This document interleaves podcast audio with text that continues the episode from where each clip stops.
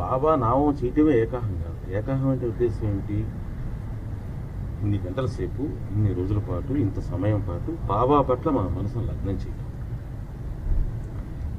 ఈ లగ్నం చేసేటువంటి ఏ రూపంలో అయినా కావచ్చు. బాబా చరిత్ర చదువుతుంటే కూడా బాబా పట్ల లగ్నం అవుతాం. బాబా గురించి మాట్లాడుతున్నా బాబా పట్టే లగ్నం అవుతాం.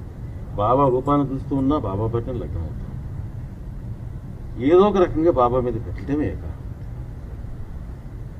అందుకని షిర్డీలో కూడా వీళ్ళు మొదట ఏకాహం సప్తాహం స్టార్ట్ చేసి అఖండం చేయాలి ఆపకుండా చేయాలి అని చెప్పి. ఆపకుండా చేయడానికి ఏం చేయాలో అర్థం కాక రాత్రి మూడు నిద్ర వస్తే గొడవ చేసుకుని టీలు తాగుతూ కూర్చొని ఎట్లా ఒకటి అరస అరవాలి బాబా గురించి అవే అవసరం లేదయ్యాలా సత్సంగానికి ఆపొచ్చునా? మధ్యలో మళ్ళీ మామూలు ఇంట్లో ఆరుతుంది కదా సత్సంగం చేస్తారు కదా దానికి ఆపొచ్చునా? ఆపితే అఖండం ఎలా అవుతుంది? ఎందుకు కాదు? మనకు అఖండ అటువంటి అఖండాలు అవసరం లేదు. అటువంటి నియమాలతో మనకి నియమం యొక్క కీలకం అది.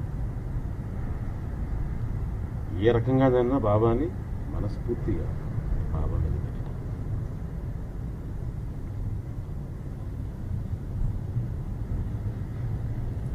మెకానికల్ కాకుండా చూసుకోండి. సామాన్యంగా మనం చేసేటువంటి యాక్టివిటీలో దానికి అవకాశాలు చాలా తక్కువ.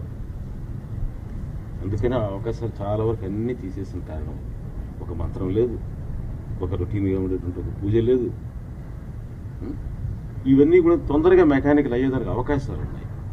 అవి మెకానికల్ కాదు. మెకానికల్ కావడానికి దోహదపడతాయి ఎక్కువ. మనం చేసే దాంట్లో ఎక్కువ అవకాశం లేదు.